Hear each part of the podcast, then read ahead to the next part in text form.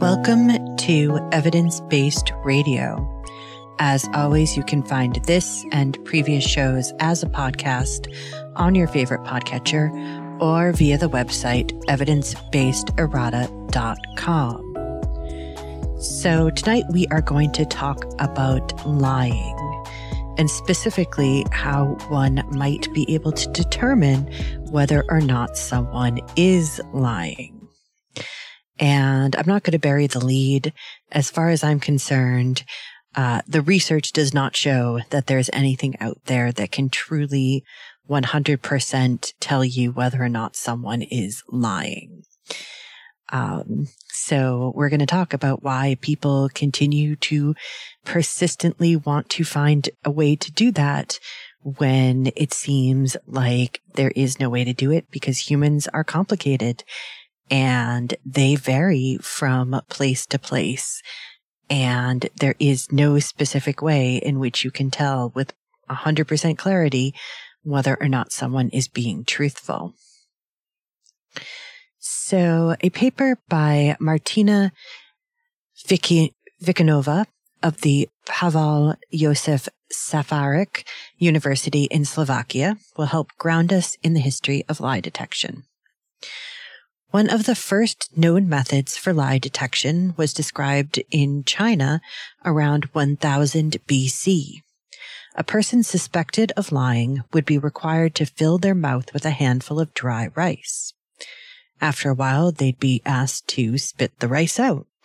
If the rice remained dry, the suspect would be found guilty. This was based on the idea that fear and anxiety lead to decreased salivation and a dry mouth. But, of course, this response can be attributed to anxiety based on simply being accused of a crime uh, or panic at again being accused of a crime. And so most prisoners almost certainly failed the test and uh, it really had no I- nothing to do with whether or not they were actually liars. Now, the first person we know to use pulse or heart rate was Eratosthenes, the Greek physician and physicist who lived between 300 and 250 BC. For hundreds of years in Europe and elsewhere, liars were actually given the chance to prove their innocence in the trial, in a trial by ordeal or what was called the judgments of God. Here, the collective idea was that God would save an innocent person or prevent them from being harmed and condemn or leave a liar to their fate. The ordeal could be used on either the accused or the accuser, depending on the circumstances. Sometimes it would be just the accused. Sometimes it would be both it really depended. And so courts in the 11th century in what is now Slovakia generally used either the water or fire test. Either cold or hot water could be used for the task. In the hot water trial, a person would be made to hold their hand or retrieve an object from a cauldron of boiling water. And if they performed the task without being scalded or blistered, they were considered to be telling the truth.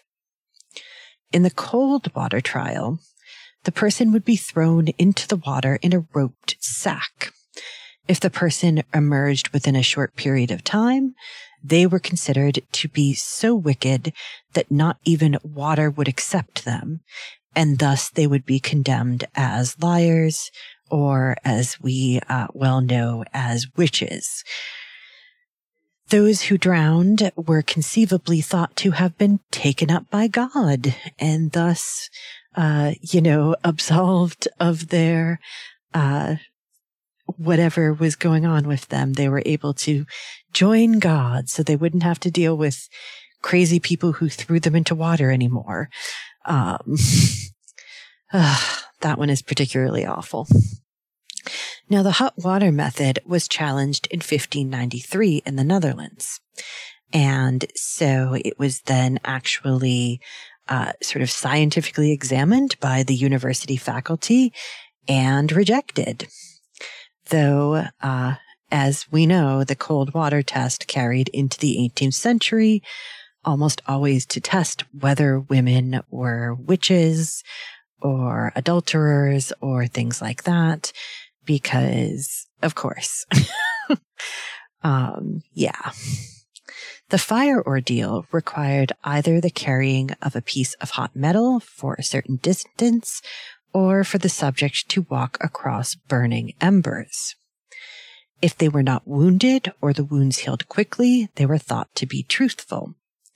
Now, of course, we all know that you can definitely walk across burning embers if you know what you're doing.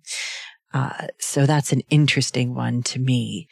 Uh, I mean, whole uh, self-help guru uh, retreats are based on the idea of being able to walk across hot coals or hot embers without hurting oneself. Um, the, you know, carrying a piece of hot metal is a different story, but that one's really interesting to me. I wonder how many people uh, were able to do that with ease. the burning embers. Sometimes a consecrated meal would be employed. A priest would give the accused a piece of dry bread and a piece of hard sheep's cheese. If they were able to swallow the food in one bite, they were exonerated. Those who choked uh, were considered guilty. there, there was no, um, there was no indication of whether or not people who were choking were helped at all.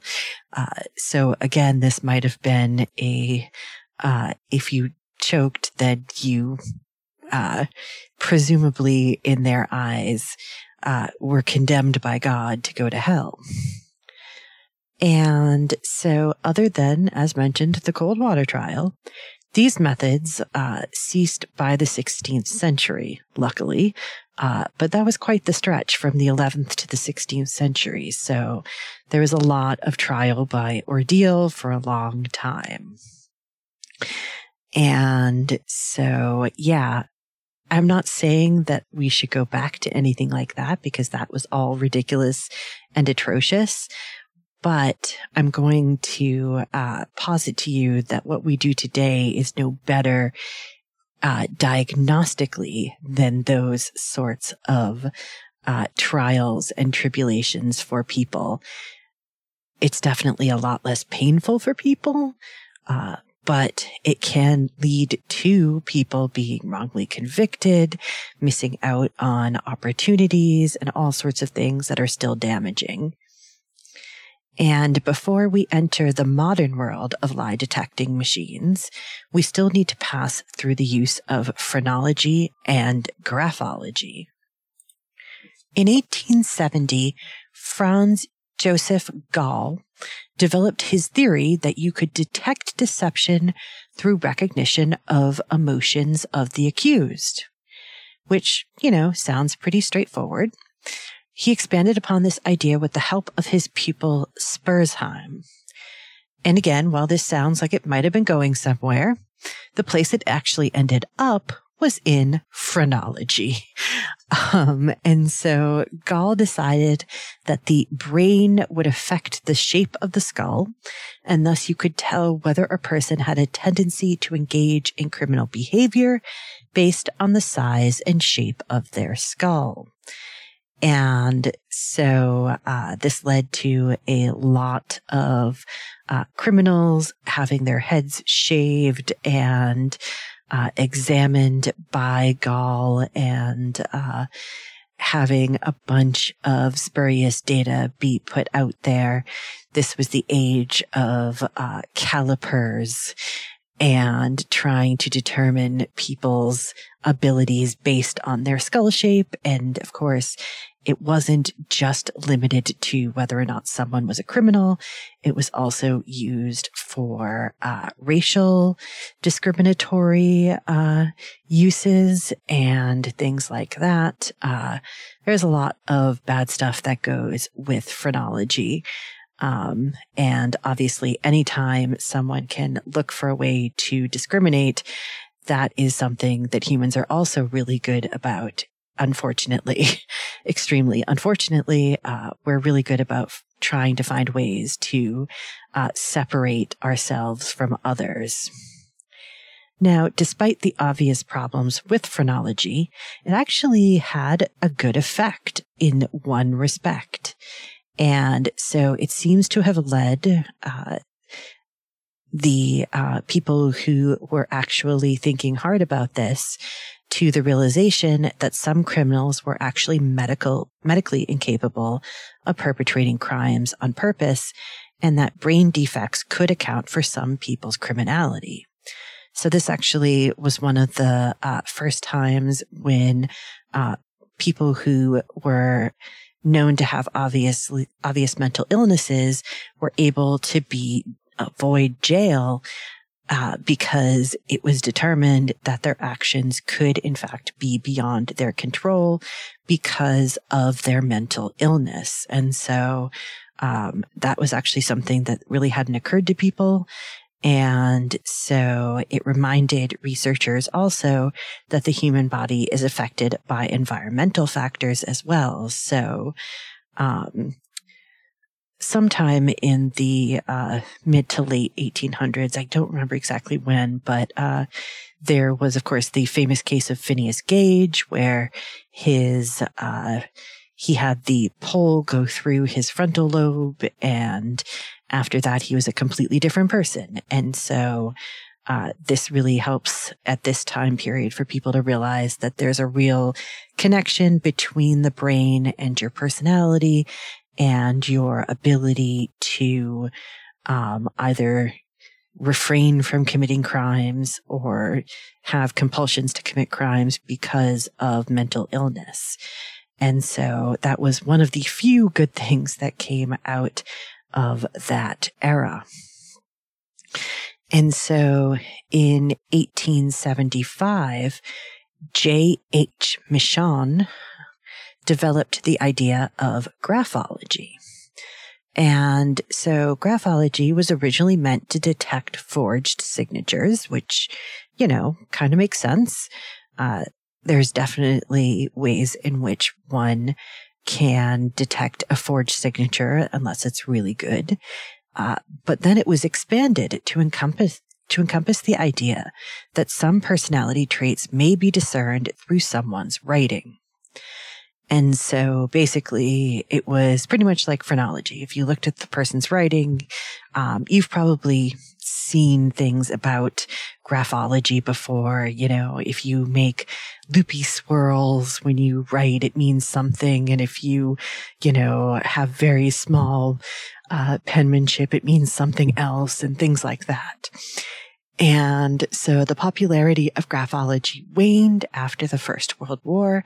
But uh, as I noted, it's still around today, even in some pockets of the psychological testing world, which is wild. Um, some of this, the fact that some of this is still going on is just baffling.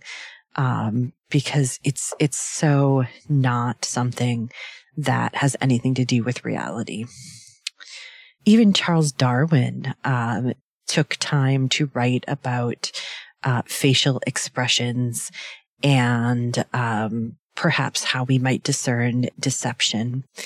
And so in 1872, he wrote a book, uh, and he ref- he referenced the work of Guillaume Duchenne de Boulogne, uh, and so published in eight in 19 in 1862. Goodness, uh, and called The Mechanism of Human Facial Expression or Human Facial Physiognomy. Duchenne believed that universal truths about the soul could be discerned by looking at people's facial features and expressions. And he thought that basically there were universal expressions that are able to be discerned through, um, you know, careful study and of course, because this was the uh, 18th, in the 19th century, uh, people in these, uh, he used several of his own patients and he, you know, tried to say that, oh, you know, this person has, uh, has neurological damage, so he can't feel when I move his face around to take pictures of him. And, you know, this other person that I'm using, they're used to it. They, they've, they've gotten used to it. So, you know, not the best um, time. Uh, reading some of these experiments is always, uh, hard because you just realize like, oh, these people just had no respect for their patients as human beings rather than test subjects. But, um, you know, he published this very famous, very uh, provocative book that had all of these plates of photographs because he basically said the only way to capture things is through photography. You can't do it through uh, painting or sketching or anything like that. And so he was really um, pioneering in uh, the photography of human faces. And so, um, you know, you can definitely go and look at them, but it is uh, very 19th century. Um, and so, yeah, the 19th century was like the, the time period where people were really obsessed with measurement. Um, 19th century is when we uh, get the initiation of BMI, uh, which I was excited to see a headline. I haven't really read much more, but uh, there's a headline that uh, the um, I don't know if it's the National Institute of Health or if it was um, the American Medical Association. I think it was the American Medical Association is finally starting to realize that BMI is not as magical of a uh, number as they think it is and that it has a lot of problems. And so that is exciting because BMI is utter, utter pseudoscience. And so, yeah. Anyways, getting back to the uh, detection of lying. One of the things that Duchenne is uh, credited for is the uh, discovery, so to speak, that true smiles involve not just the mouth, but also the eyes. And so uh, apparently they're called Duchenne smiles, um, so you can tell whether or not someone is being fake with their smile if it doesn't involve their eyes.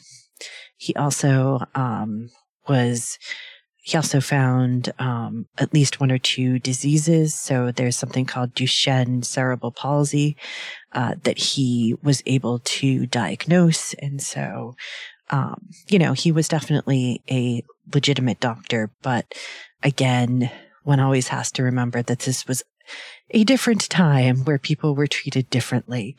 Um, but anyways, let us now actually turn to polygraphs as we also hear that AI is trying to give us new versions of this old tool.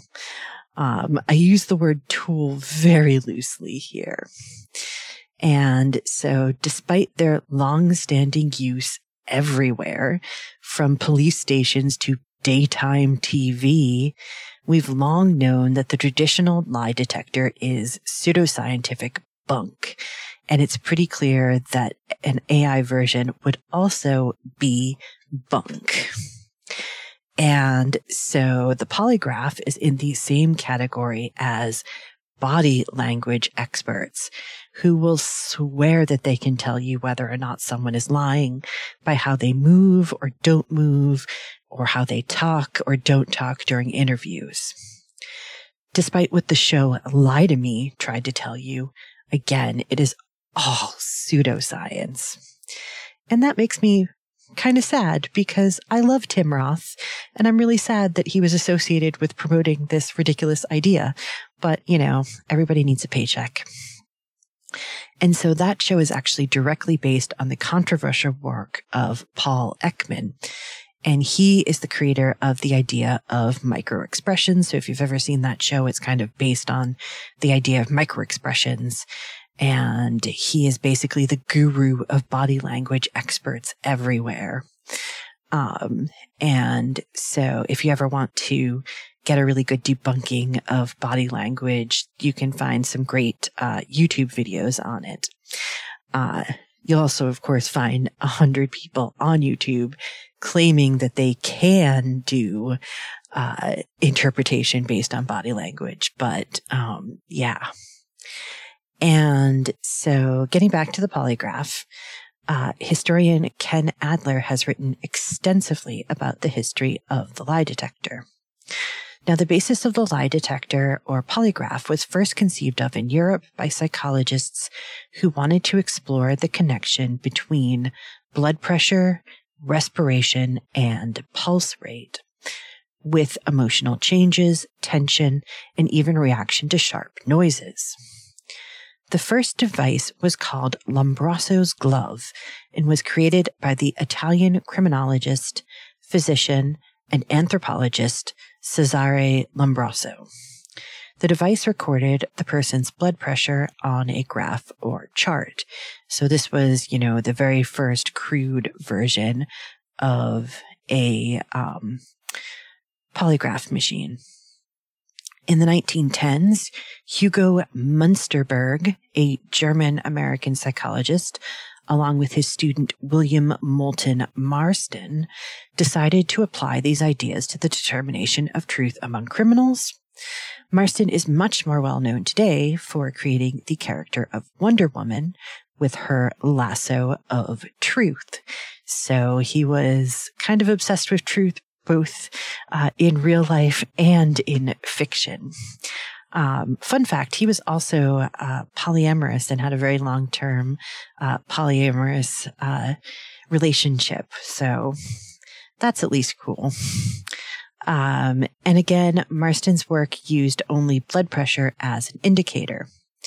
And so his work was taken up then by John Augustus Larson, a police officer with a PhD in physiology from UC Berkeley, who developed a cardiopneumopsychogram, which recorded not only blood pressure, but also pulse and breathing rates. A protege of Larson's added the galvanic skin response sensor in the 1930s. So basically, uh, the galvanic skin sensor uh, records basically um, the conductivity of your skin. And the more you sweat, the more conductive your skin gets. So again, this is all trying to uh, basically show, much like with the rice in your mouth, that when you are uh, sweaty and uncomfortable and you have a, you know, a high pulse rate, that means you're lying. Except, of course, people, say, with a panic disorder who have been unjustly brought in to be interrogated uh, might have the exact same physiological response. And so, yeah, it is, it's, it's very non-scientific. And so in its inception as a police tool, though, it was actually touted as a humane alternative to the brutal te- interrogation techniques carried out in the 1920s and 30s. So, I mean, if it's between a lie detector test and getting uh, the snot beat out of you, I guess a lie detector test is definitely uh, worth the exchange but um, both unfortunately lead to the same kinds of outcomes, which is false confessions. Now, it soon spread to other areas and was used, for instance, by the State Department to try and flush out homosexuals during the Lavender Scare, and of course, inevitably moved into corporate America. By the middle of the 20th century, some 2 million polygraph exams were being administered each year. Alder noted that the polygraph appealed to the public's desire for, quote, a dispassionate search for truth conducted by impersonal rules.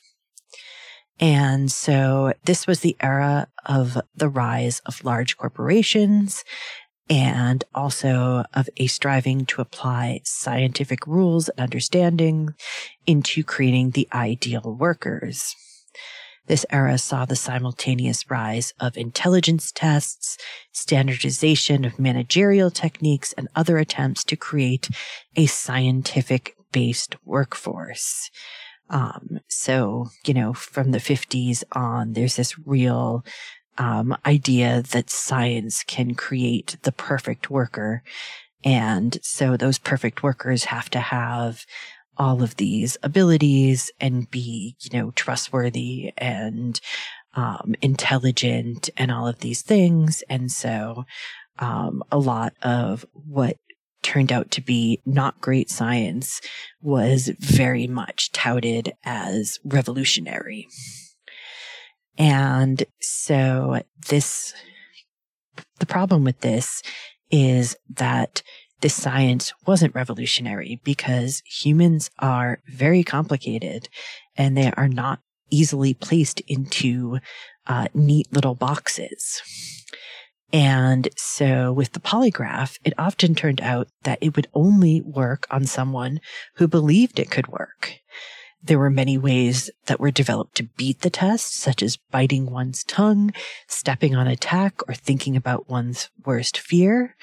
Whereas innocent people are often shown to be nervous and sweaty as they're being interrogated for crimes they didn't commit. Longtime criminals were often smooth and able to beat the test. So those who promoted polygraphs lied. I am not kidding. They, they absolutely, totally just lied about the efficacy of their uh, lie detector. And um, I think that's a good place to take a break to do some show promos and some PSAs. And we, when we come back, we will talk about uh, first Leonard Keeler and how he uh, basically straight up lied about how effective his machine was.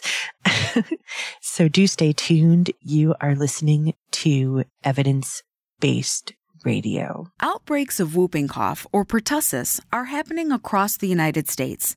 This serious respiratory disease can be deadly for babies.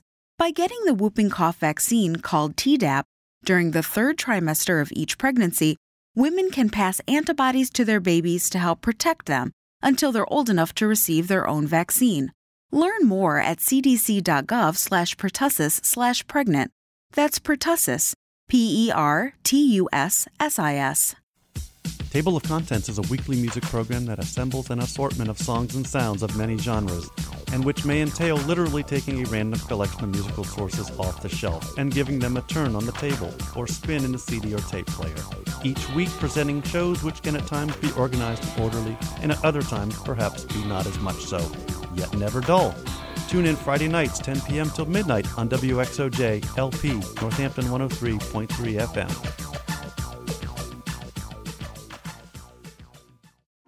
There are everyday actions to help prevent the spread of respiratory diseases. Wash your hands. Avoid close contact with people who are sick. Avoid touching your eyes, nose, and mouth. Stay home when you are sick. Cover your cough or sneeze. Clean and disinfect frequently touched objects with household cleaning spray. For more information, visit cdc.gov/covid19. This message brought to you by the National Association of Broadcasters and this station. Hey, this is Wendy, host of Valley Free Radio's subculture music program featuring new wave, post punk, indie, and electronic music from the 70s to today. Join me every Friday night from 8 to 10 p.m. here on WXOJ or stream it live from your favorite listening device at valleyfreeradio.org. Okay, we are back. You are listening to evidence based radio. And as I noted before the break, Leonard Keeler was a polygraph entrepreneur. And he used a marked deck of cards in order to convince people the machine could tell when they were lying about what card they were looking at. Keeler famously administered his polygraph to Bruno Hauptmann, who was arrested and convicted of kidnapping Charles Lindbergh's son, despite Hauptmann maintaining his innocence until his death in the electric chair. Now, the Lindbergh baby case is a doozy. Uh, and there is good evidence to suggest that Hauptmann was indeed innocent and was basically a scapegoat. Um, that the Lindbergh baby case is one of those cases that's just like absolutely bananas. And, um, it's, it's one of those things that like at this point, no one's ever going to really know exactly what happened.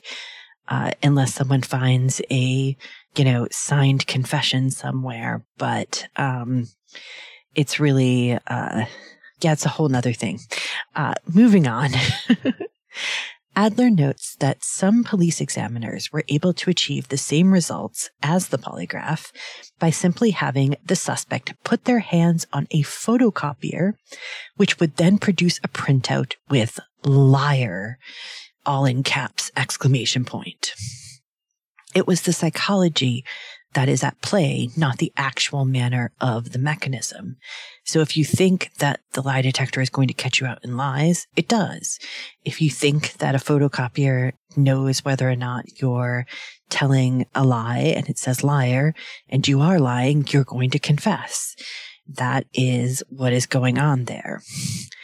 And of course, one of the things that I find extremely ironic is that while police are supposedly searching for the truth of a matter, they are regularly allowed to lie and deceive to reach their targeted goal, whether that is the actual truth of the matter or just a convenient scapegoat.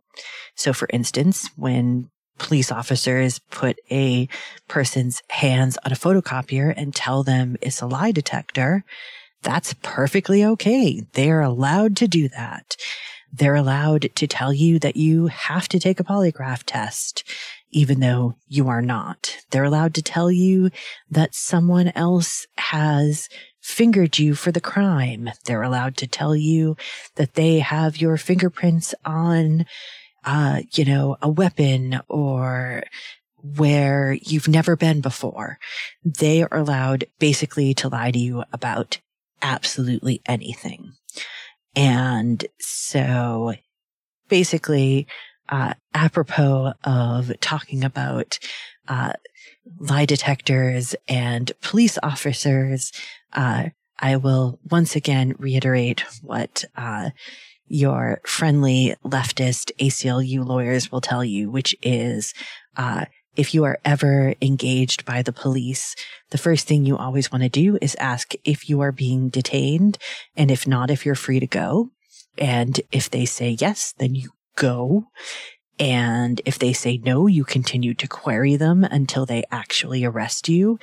And if they do arrest you, do not say anything. Do not say anything beyond, am I free to go? Uh, before that happens simply say, I am waiting to talk to a lawyer because even if you are a hundred percent innocent, that is no guarantee that you will be fairly treated by police. Um, and so you need to be really cautious. Um, and so just FYI, they can't compel you to, uh, do a polygraph test and, um, a polygraph test cannot be used in court uh, in Massachusetts. I know um, specifically, and so yeah, it's it's quite a wild thing to talk about police using lie detectors when they uh, have the absolute ability to lie to you about pretty much anything. Okay, so um, let's move on. Uh, you know, I was reading an article about this and there was a story about a young man who took a lie detector to test, lie detector test in New York because he knew he was innocent and he failed the lie detector test supposedly. And so a detective, uh, this was in New York, uh, before they, uh, disallowed, uh, lie detector test results in courts, I believe. Um, because apparently the detective said, Oh, I've never ever known anyone to be innocent when they failed a lie detector test, which is of course ridiculous. And so the young man was convicted and spent three years of an 11 year sentence in jail for a crime that he had not committed. And what is probable about why he failed the lie detector test is because his mother had died just like the day or two before from cancer. And so he was distraught. So of course, when someone is distraught, they are going to not do well on a lie detector test. And so these are the kinds of things that happen. And, um, it's, it is just very, very upsetting that innocent people have and continue to be incarcerated based on this kind of absolute junk science. And not only are uh, polygraphs still used to look for criminals, they're still used to screen employees by the Department of Justice, the Department of Defense, the CIA, as well as more than three fourths of all urban police and sheriff's departments. Now, this is actually despite the fact that private employers have been barred from using polygraphs on their employees since 1988, with some exceptions for security roles. Now, both the American Psychological Association and the National Academy of Sciences have condemned the use of the polygraph as a measure of truth telling. But as noted at the beginning, a new era is upon us with AI lie detectors, which promise to remove the bulky polygra- polygraph with a new system that could be deployed at places like border crossings and in private companies to determine truthfulness. Now, the new polygraph promises to use algorithmic learning to determine whether someone is lying through their verbal or facial expressions and mannerisms. So basically, a digital body language expert. Now, one such uh, idea was started as a project by Janet Rothwell when she was at the University of Leeds. She was motivated by, you know, she was well motivated at the beginning. Um, she had learned about a woman who had been killed by a serial killer uh, named the Yorkshire Ripper. And that person had killed at least 13 women and attempted to kill at least seven others. And he had been questioned by the police nine times before he was finally caught in the act. And so they could basically never prove that he had done anything during any of those nine uh, times that he was brought in as a suspect. And so Rothwell wondered if a device could be created to help police determine more quickly whether someone was guilty of a crime. I wondered, she recalled, could a computer flag some sort of incongruence in behavior to alert the police? She went on to grad school at Manchester Metropolitan University in the late 1990s, where she met Zuhair Bandar, an Iraqi British lecturer working in the computer science department who'd been working on consumer interest. They'd give the customer a handheld device, said Bandar, and if they approve, they press one. If they don't like it, they press two. I thought, why do we need handheld devices if there are already expressions on their faces? Bandar asked Rothwell to stay on and get a PhD while they developed software that could detect information based on facial expressions. Rothwell trained a neural network in the early 2000s to track blinking, blushing, and other facial movements using a dataset of people answering the same set of questions sometimes truthfully, sometimes not. The network then determined a theory of deception. In a 2006 study, the system, now called Silent Talker, was given a chance to test its algorithm. It never achieved greater than 80% accuracy, which of course seems pretty good until you realize that this once again means the different, could mean the difference between someone being convicted of a crime or wrongfully accused of stealing from their employer or other scenarios in which 100% accuracy is necessary. Rothwell notes that the system broke down altogether if someone was wearing glasses because it relied on access to the full face in a certain, uh, with a certain amount of light on the face. Again, a neural network is only as good as the data sets on which it is trained. And that is going to come up again and again and again. Now, Bandar was keen to bring the software to the market, but Rothwell began to have second thoughts. I could see that the software, if it worked, could potentially be intrusive, she said. I don't think that any system could ever be 100%. And if the system gets it wrong, the risk to relationships and life could be catastrophic.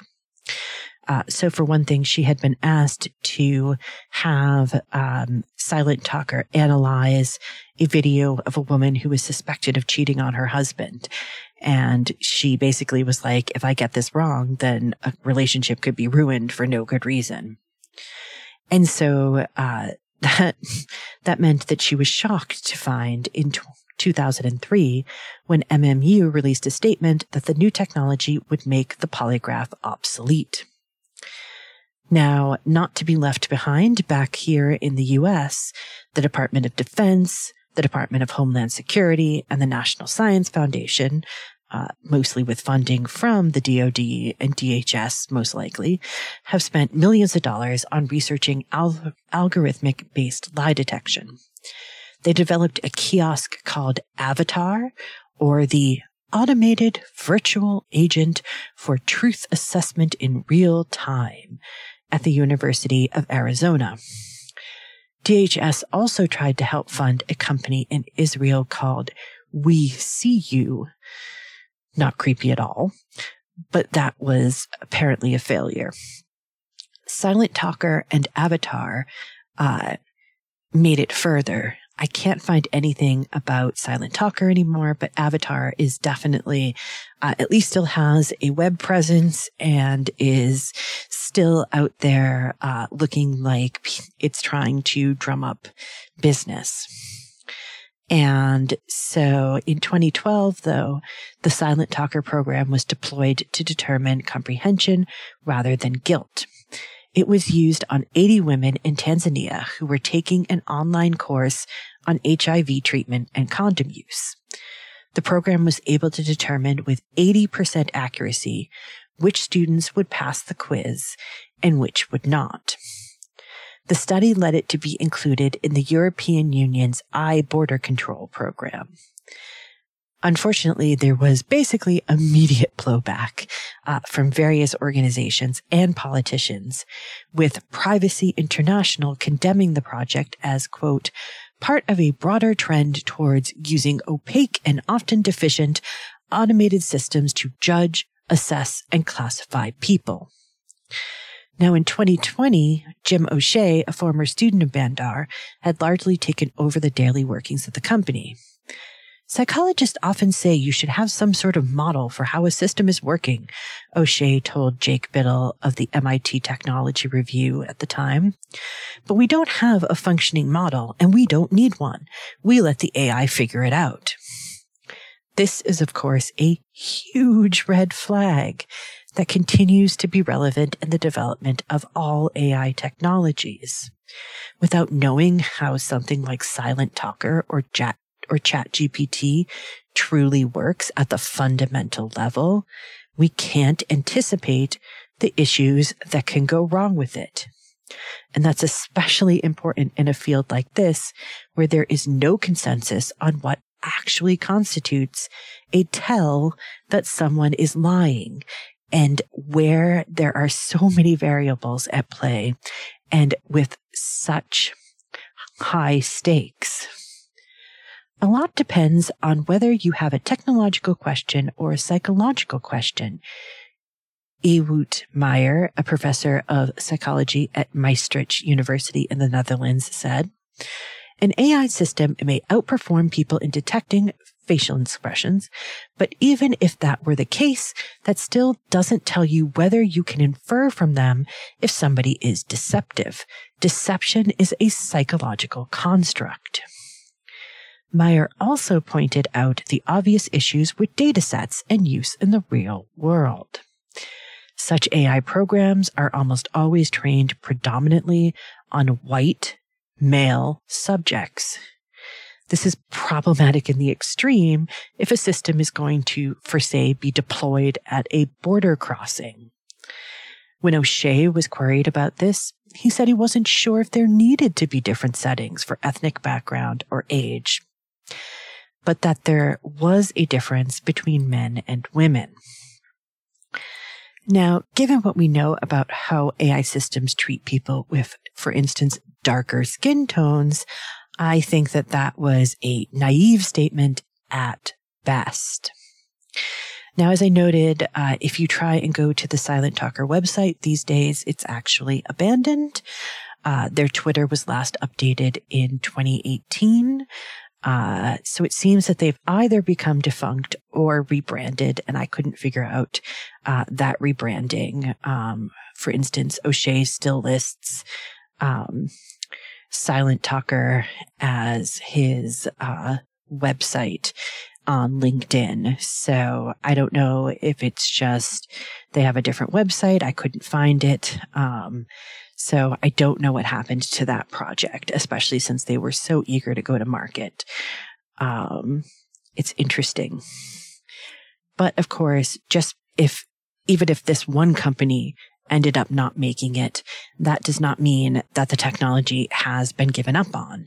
Uh, DHS continues to fund research into AI detection screening. Another Israeli company, uh, Nemesysco sold AI voice analysis software that it touted as being used by police departments in New York and sheriffs in the Midwest to interview suspects, as well as by debt collection call centers to measure the emotions of debtors on phone calls. But the real issue with this sort of AI technology comes in the world of private companies. Private companies are basically black boxes a Montana based company called NeuroID, which is very much still in business and according to its website uses AI analysis of mouse movements and keystrokes to supposedly discern whether a potential lender is a fraud risk is still out there.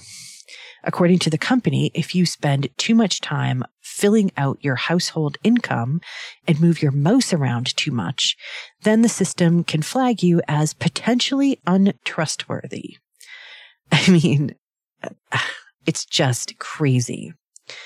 Now, uh, interestingly, when the company tested itself, it actually found a high degree of false positives. Surprise, surprise. Fewer than half of the applicants who received the lowest score turned out to be fraudulent, and only 10% of those who received the next to last score turned out to be fraudulent. Even worse, though, and I wasn't sure it could be worse, is a company called Converus, uh, which means with truth in uh, Latin. And so this company measures the dilation of a subject's pupils, supposedly to measure cognitive load on the idea that it's more cognitively demanding to lie than to tell the truth. They actually admit that their company, uh, they allow companies to use the software, American based companies, by the way, to use the software in countries like Panama and Guatemala for ways in which it would be illegal in the United States. So again, screening uh, their employees and things like that. Now, again, they tout around 85% accuracy, uh, which is very much not good enough when people's lives and livelihoods are at stake. Now, of course, there is the big sort of elephant in the room, which is that I do have to admit that humans are not great at this either. There is a big argument to say that humans are not better than machines. So why don't we let machines do it? But I would argue that we can often detect the biases in humans better than we can in machines.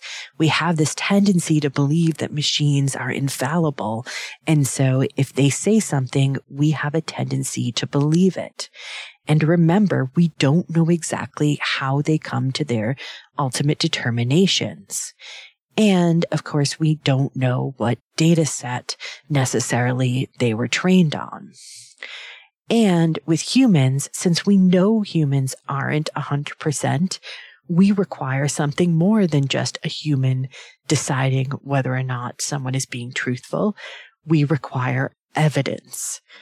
And that is something that is important. Of course, as with polygraph tests, uh, there's a whole bunch of evidence that is still admissible in courts that also is pseudo- pseudoscientific bunk. Um, but again, that's another show for another day um, all sorts of things. Um, I mean, I've talked about some of them before, uh, bite mark analysis, uh, blood spatter analysis. I mean, technically even fingerprints are not a hundred percent.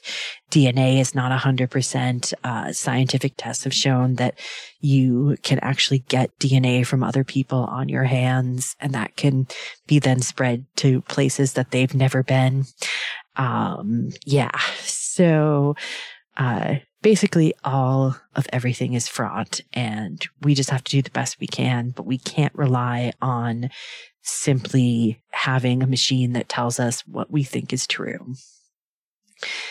And so, uh, you know, the companies would then come back and argue that, well, we'd never tell you you should rely on the tech alone. But we all know that that is going on already and will continue to happen. And one of the most important factors to consider is that none of these companies' technologies have been independent, independently reviewed and analyzed because of course they'll claim, oh, well, it's all proprietary software.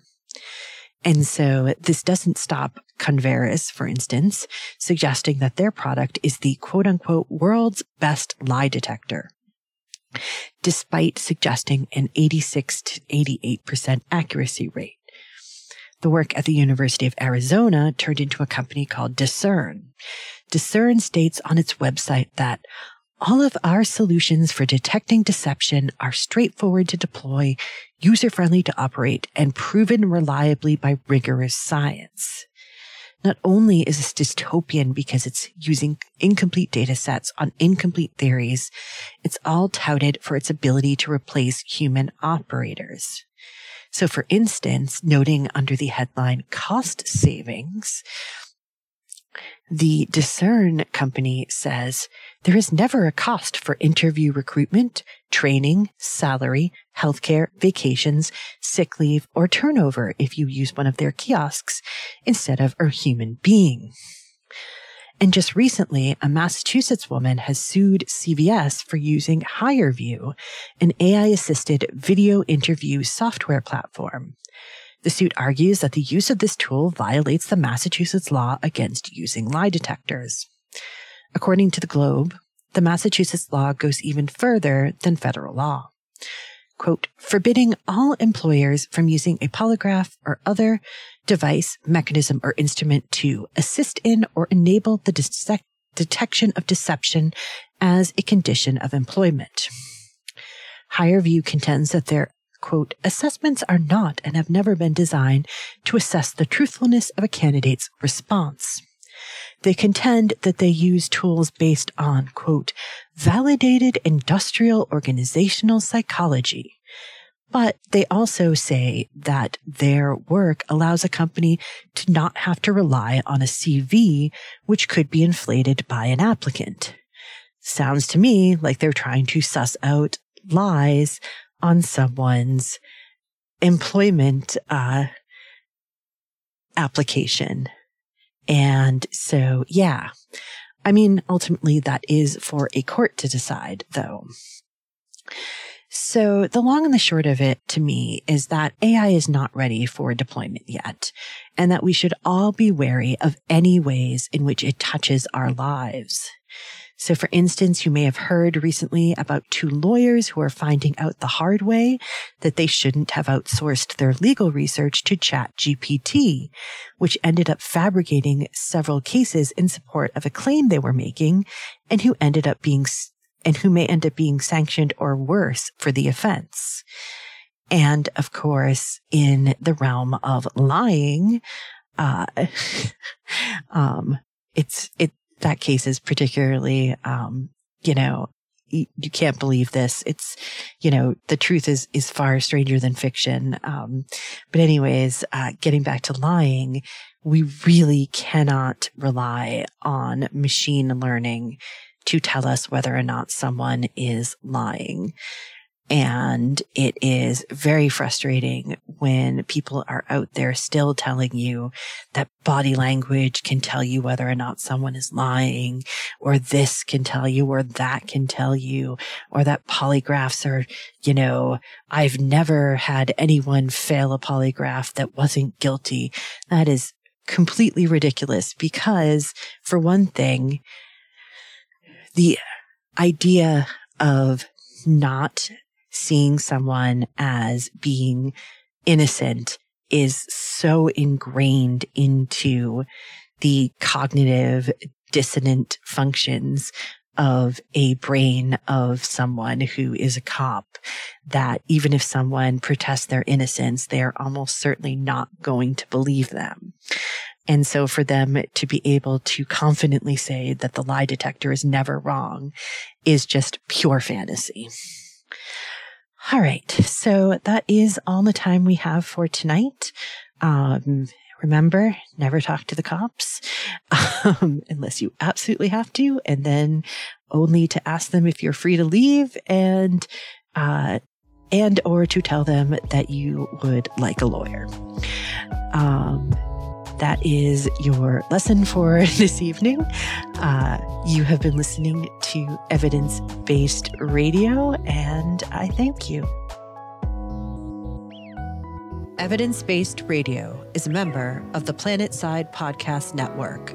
To learn more, go to planetsidepodcasts.com. The theme song is Widgeon by Birdboy. Purchase the full song at smarturl.it slash birdboy.